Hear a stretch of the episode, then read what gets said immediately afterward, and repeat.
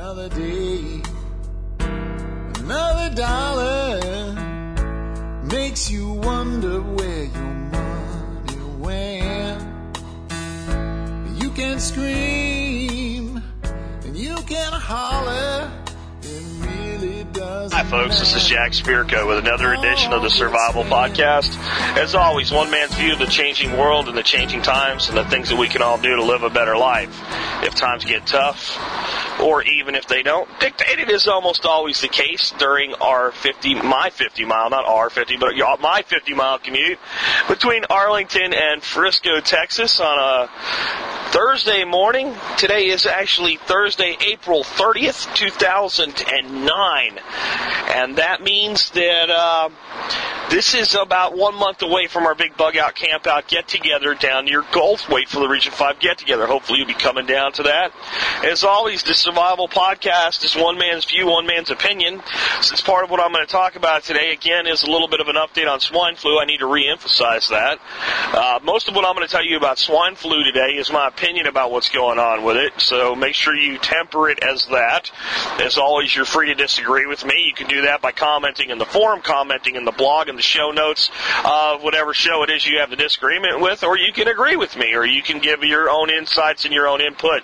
Please do so. Also remember, uh, we do try to do a call-in show about once every two weeks, and uh, can't do a live show because I broadcast from a moving studio most days, but what we have is an eight hundred number with voicemail, and you can call eight six six, six five, think. Again, eight six six, six five, think, and leave your question or comment, and we'll try to get it in queue to get it into one of those shows. Um, let's go ahead and knock out some house cleaning. I already mentioned Region five get-together, bug-out, camp-out. Uh, fun time with some guys down in uh, South Texas, actually Central Texas, I guess is the best way to call it.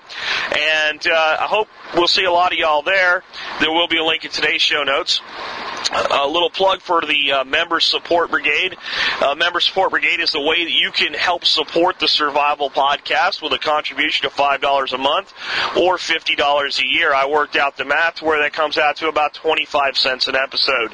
So if you think you get a quarter's value out of every episode, consider joining the Member Support Brigade, and you'll get exclusive content available only to members of the brigade. I also want to remind you that, hey, check out our sponsors.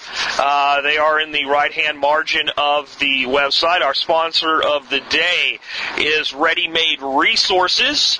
Uh, you'll see their banner there. They have some really cool stuff, and including uh, if you're into making fires in a primitive way, check out their solar-powered uh, fire starter. It is really freaking cool. I'll put a link in today's show notes to that particular item.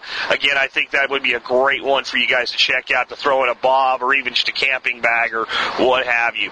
So anyway, that pretty much knocks out our house cleaning. I'm going to leave it short today, and this will probably be a shorter than normal episode. I've got some interesting things planned, but we're going to talk mostly about how you think, not a lot of statistics and, and facts and things like that today. Uh, let's talk about swine flu first, because it's still going on like crazy, and I think it's going to be interesting. I know a lot of people find this show, and then you go back and you start listening to the older episodes. I'm thinking about August of this year. It's going to be interesting to listen to these shows from this week and see how right or wrong I was about swine flu. What I said in the very beginning was, I don't know if this is going to be a big major disaster or if it's going to be a non-event. But my gut was leaning toward non-event, but I wasn't willing to let my guard down. I'm still not willing to let my guard down. But my gut is moving more and more toward a non-event from the flu itself. It, it really looks to me like things are being overblown and overreacted to.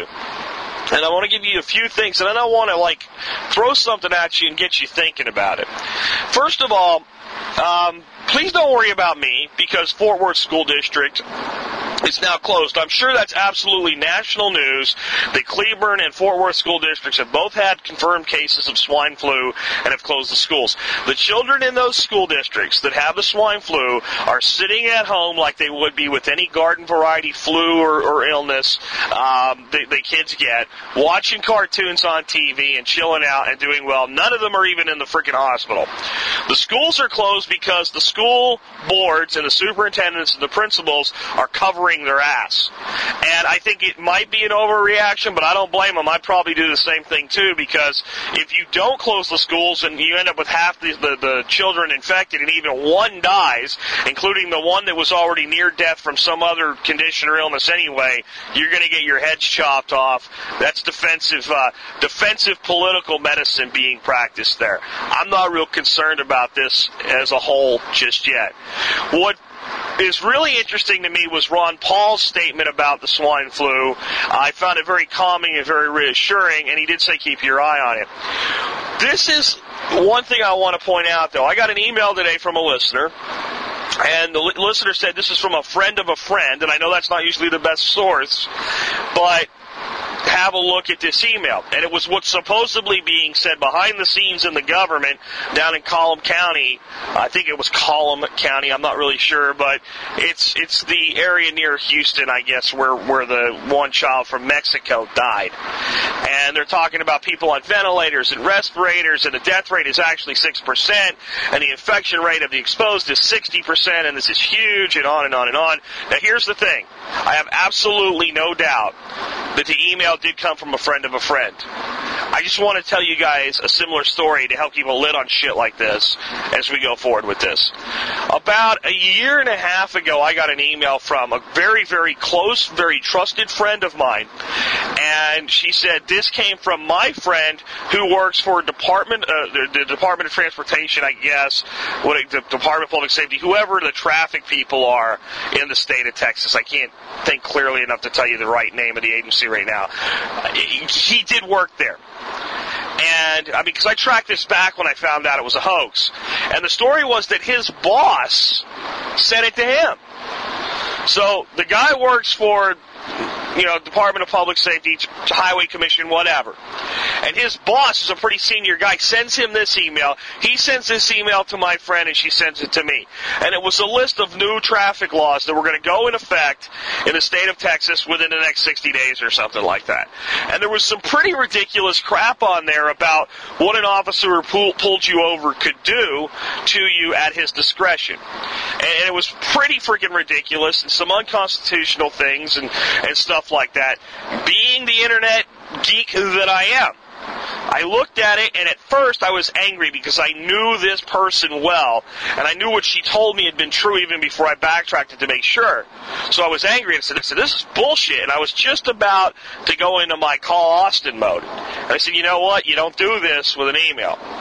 You go to Snopes, and you check it out. And I went to Snopes, and I checked it out, and this one had been around long enough. It was a complete and total hoax.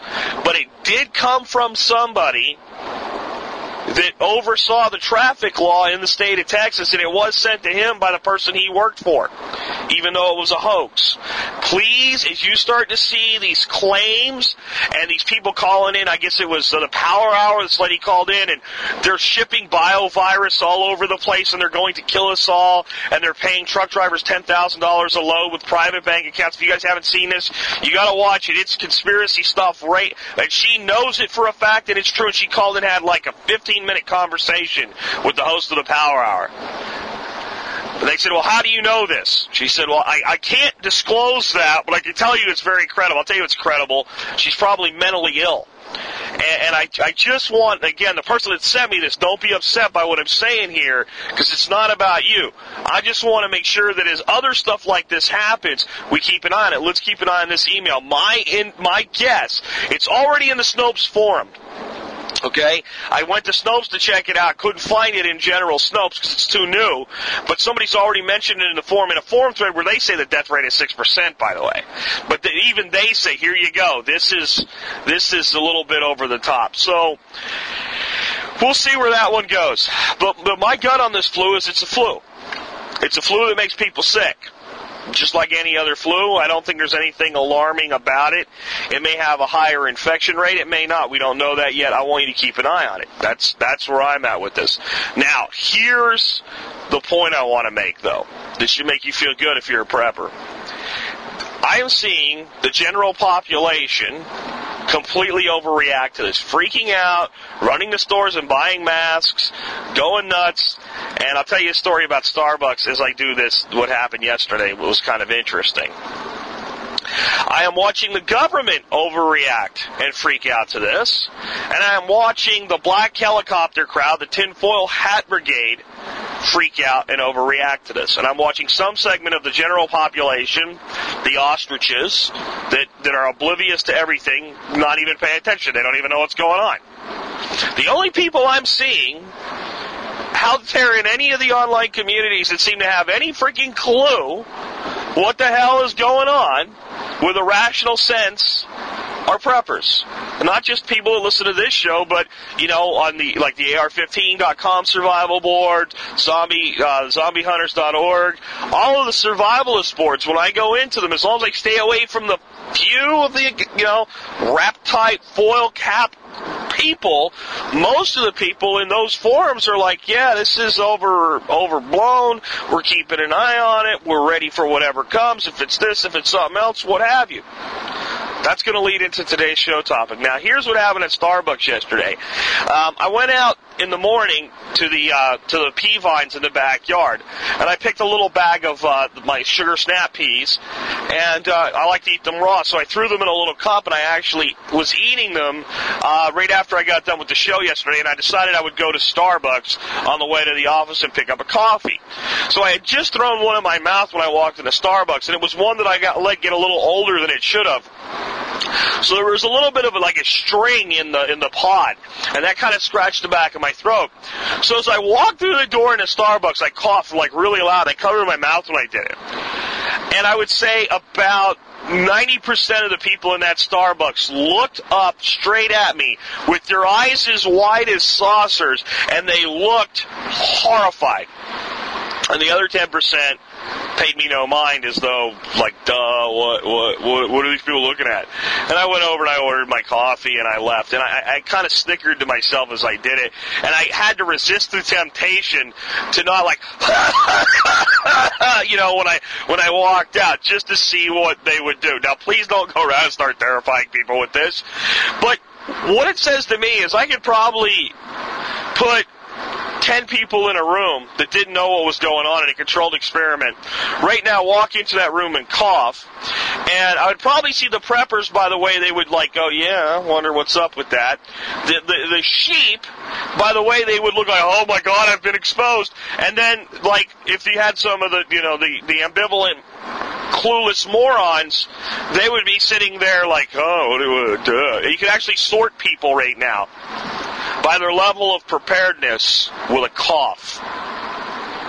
Let's say that again. I think right now, in a public place, you can sort people by their level of preparedness with a cough. And you can see whether you're dealing with a freaked-out conspiracy theorist, whether you're dealing with a common-sense prepper-type person, a sheep that's terrified, or an oblivious idiot that has no idea what's going on by coughing. That tells us something about a real shit hit the fan. What I'm seeing the government do now, right now, looks like absolute, total incompetence. That's why I don't think it's a conspiracy theory to kill us all. I don't think they're capable of a conspiracy theory to kill us all. I think they're a bunch of bumbling frickin' idiots that are worried about keeping their frickin' jobs more than they are the, the business of the American people. That's what I see. I, I'm sorry if you don't agree with that. That's what I see. And I see people on the verge, not not at, but on the verge of panic, and I see a media so addicted to its own voice, urging it on. I told you about the moron here in Dallas that came on the air not, not last night, the night before, and said, the C D C says that the flu will turn deadly in the United States. And that meant that that one young child was about to die down near Houston. That's what that meant. You tell me what you're thinking when you hear a news, and this is Texas. You know, this isn't, this isn't freaking Massachusetts, folks. This is Texas. This is where we're supposed to be sane, rational, slow-thinking people that make a good decision before we open our big freaking mouths. And I guess that boy, no, nah, I'm not going to say it. Because I can't call anybody a Yankee, folks. I'm from Pennsylvania. Anyway, let's uh, let, let's move on with kind of today's main subject then, and what I want to talk to you about. And this is something that I've been thinking about as this flu thing's been going on. And I want to pose a question to you right now. in spite of everything I just said. And I want you to come up with an answer to this question. And once I ask it, if you're not sure what your answer is going to be, if you're listening to this on your computer, on your M P three player, or whatever, hit pause, be sure of your answer, and then continue it, all right? So my question is, is it better in a survival situation to have a well-thought-out, methodical, planned response or a knee-jerk, quick-action, instinctive response? Again, are you better off with a, a, a planned, well-thought-out response, or are you better off with a quick, instinctual response in a survival situation? I wish I had Jeopardy music to splice in here. All right. Pause it if you're not got an answer yet, because I'm going to give you the answer. The answer is, and this is not a cop-out, and some of you probably got it, I'd say half of you probably got it, is it depends. It absolutely depends on what the survival situation is. Here's what I mean. Right now, with the flu, it's a perfect example. Calm, methodical, well-thought-out planned response. First of all, all your planning and preparation you've done up till now has been for this event because of disaster commonality. In other words, the food you've stored will help you in this event if we have a quarantine. Right? The the money, hopefully, that you've saved and the debt that you've re- hopefully reduced will help you if you can't go to work. Just about anything that you've done toward common sense preparations is going to help you with this, so you're calm. Looking forward, now your alert level's a little bit up. What could go on here? You might start solidifying a few areas where you're the weakest. Slow, calm, rational response. Is that better than an instinctual, you know, panicked response in this situation? Absolutely. That's exactly what I was talking about all the way up to this point. That slow, common sense, ant response. The ant does a little bit every day, and by the time he actually needs it, because winter comes, he's well prepared to deal with what happens. All right? However, let me give you a different survival situation. You are standing in a parking lot fumbling through your keys about to open the trunk of your car, and you see a speeding car coming directly at you. You do not have time for a well-thought-out, logical, methodical response. Your instinct kicks in, and you jump out of the way as quickly as you can, and you avoid being killed. Now, if you think to yourself, let's see, that car's approaching me at about sixty-two and a half miles an hour. I have about one second left. Okay? Very simple. It depends. Now, here's the big danger. It is not likely that you will get in a situation, in most instances, that requires a fast instinctual response and not recognize it. The threat to your life is generally pretty obvious. Now, this is different from situational awareness. I'll talk about that in just a second as well. I'm talking about the point at which the threat becomes imminent, not the point at which you determine there may be a threat. Those are two different worlds. But I'm saying when a, when a threat is coming at you right now, you're sitting down for dinner, somebody walks into a restaurant and starts shooting people. Right? You know you have to react. If you're a C H L holder, you may be returning fire. Otherwise, you're trying to unass the A O. Right? You're de-assing the area. You're trying to find cover. You're trying to help whoever's with you get there. You're doing whatever you can, but you're not going to lay in a ball while the guy walks around and shoots people unless you're going to lay down and die. But you know you have to do something now because the threat is now. Now, where people in society tend to get into trouble is when there is a pending threat where there is lots of time to make a well-thought-out planned response, and they do one of two things. They do nothing, and they end up on a rooftop waiting for a helicopter or a boat, or they overreact and freak out, and they lose more than they had to. And what I want to try to talk to you about today is, is setting up your mind to know the difference so that you take the maximum effective use of the time that you have when a potential threat rises up to capitalize on everything that you have done, solidify everything that you haven't done, and at the same time, you don't overreact. For instance, the stock market is exactly one of these disaster scenarios that hit most of America. Anybody with a four oh one k uh, is like a ninety percent odd or better. They got hit by a disaster that came this year. Now, where was the real height of the market? Or actually came last year, two thousand eight. The height of the market was in two thousand seven. If you were a stock trading genius, you bailed at the end of two thousand seven. You didn't worry about the couple little you know peaks there. That was the market raging, and then it just kind of dwindled all through two thousand eight. And you have time, though. There wasn't an overnight. The market did not crash overnight. Anybody that tells you that is in denial or is uninformed. But all through two thousand eight, it was the warning signs. You looked at interest rates just being driven into the ground. You looked at the housing bubble bust. You looked at derivatives. All the stuff was there. There was plenty of time to strategically exit your stocks. Now, some people waited until the disaster was in play, and then they called their broker and went, get me out, get me out, get me out now! And that made the disaster worse. Because all those people that sold their mutual funds on the way down drove the market to the basement that it went into. That's what happened. That's why that's why people with nationally syndicated radio and television shows like Dave Ramsey can't tell you get out of the market, because if he does that, two million people do it tomorrow. If I do it, hopefully four thousand people do it tomorrow. It's not a blip on the radar screen. But here's the thing. If I ever get a million people listening to me, I'll still tell you that when I think that. And and damn the market. We got to take care of ourselves. We got to use our freaking brains. But that was a case where there was time.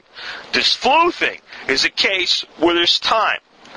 You don't need to run to Rite Aid and buy a case of surgical masks, especially if you don't know what you're going to do with them. If you've been really concerned about this, you probably have some already. There are plenty of places left online where you can order some if you want to. There are plenty of places online right now that are raping you blind for a, you know, a four dollar surgical mask for fifteen bucks or more. Don't fall for it. Don't fall for it. What you really need to look at is, well, what the hell would we do if this thing goes south? And I don't know what the answer is for you because you have your own plan. I know what I would do. I'll go to my remote location. By the way, I may not do a show next Friday because I may be going to my remote location. Unless I tell you otherwise, I'm not evacuating the area. I'm going up there to uh, do what we always do when we take little mini vacations and continue to work on the place. Um, but I don't know what you would do. You need to know what you would do, and you need to make preps so that you can successfully do whatever that is. Is it you'll just stay at home? Is it that you'll go someplace else? If you're going someplace else, will it just be you or will there other be, be, be other people coming? If so, do they have a risk of contamination?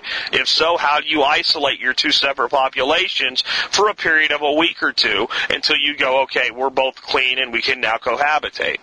You have to think about these things. You don't freak out. You think. Now, being the thinking, methodical, planning survivalist that I am, let me tell you what I think is the biggest danger that we have with this flu thing right now in the coming weeks and months. It's not the flu.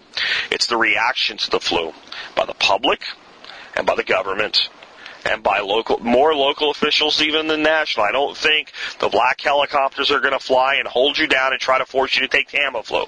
Somebody made a great post on the forum that said, no, they won't be. The, the danger isn't that, that somebody's trying to hunt you down in a remote location and make you take Tamiflu. It's going to be people rioting to try to get to the front of the line for their share of Tamiflu. And you don't want to be anywhere near that.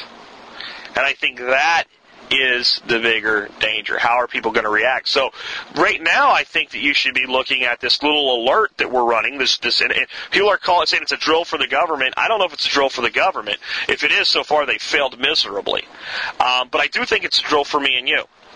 And I think one of the things we need to be drilling right now is, okay, let's say that this flu thing doesn't have any real threat of killing us with its virus, but the people in my city, my town, whatever, start to go crazy.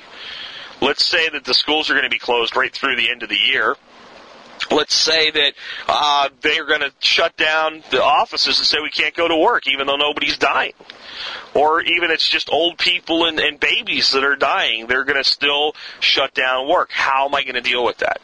Start thinking about the danger of the of a pandemic, even when it's not a pandemic.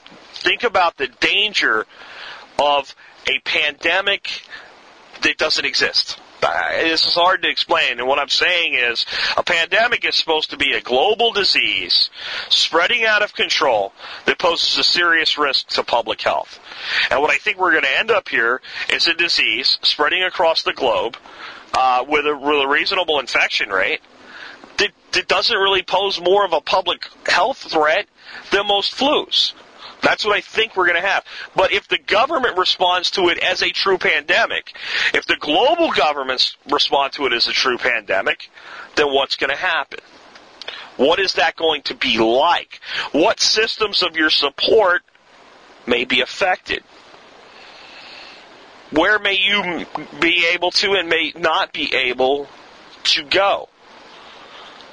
These are the things that we need to be thinking about right now. And we need to, again, I want you to always think to yourself, how much time do I have in this response?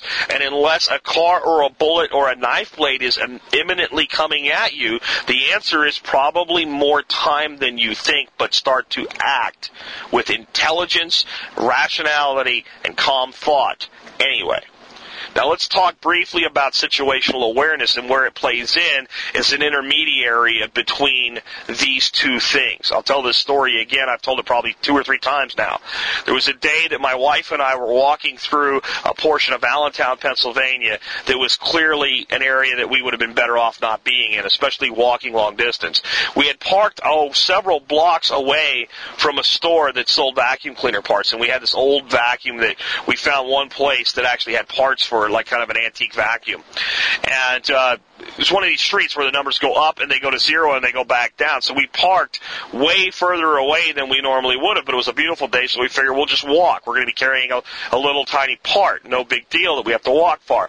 Well, as we're walking, I start to see what, what looks like groups of young males that, that look like they're in kind of like a gang environment, and most of them were actually Hispanic, and that has nothing to do with their race. It just has to do with the gangs that are active in that area. Uh, are mostly Hispanic gangs.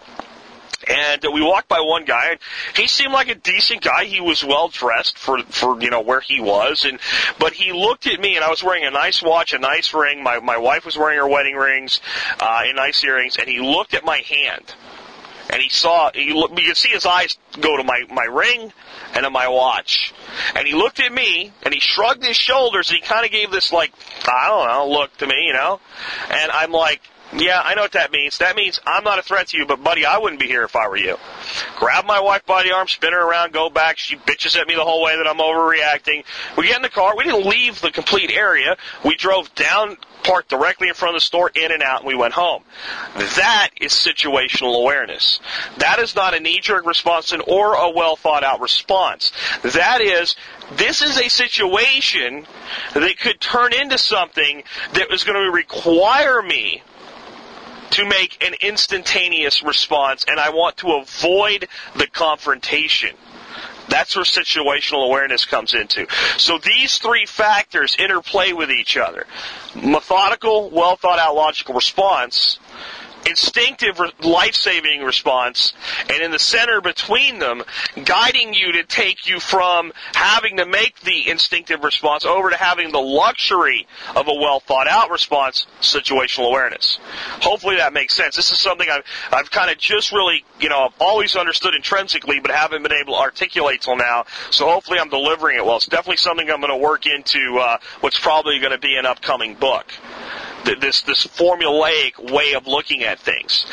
And I, you know, I was one of the people in schools that was certain theories I would get bored with, but if the theory were practical, I'd find it interesting. Hopefully you find these theories when I when I lay them out to you interesting. And again, since it's my opinion, this is theory, not fact. But I'll tell you what, it would be hard for me to make an argument against this one, that this is the way that the mind uh, does interplay and how to take advantage of it so that you give yourself the most cushion possible in these situations.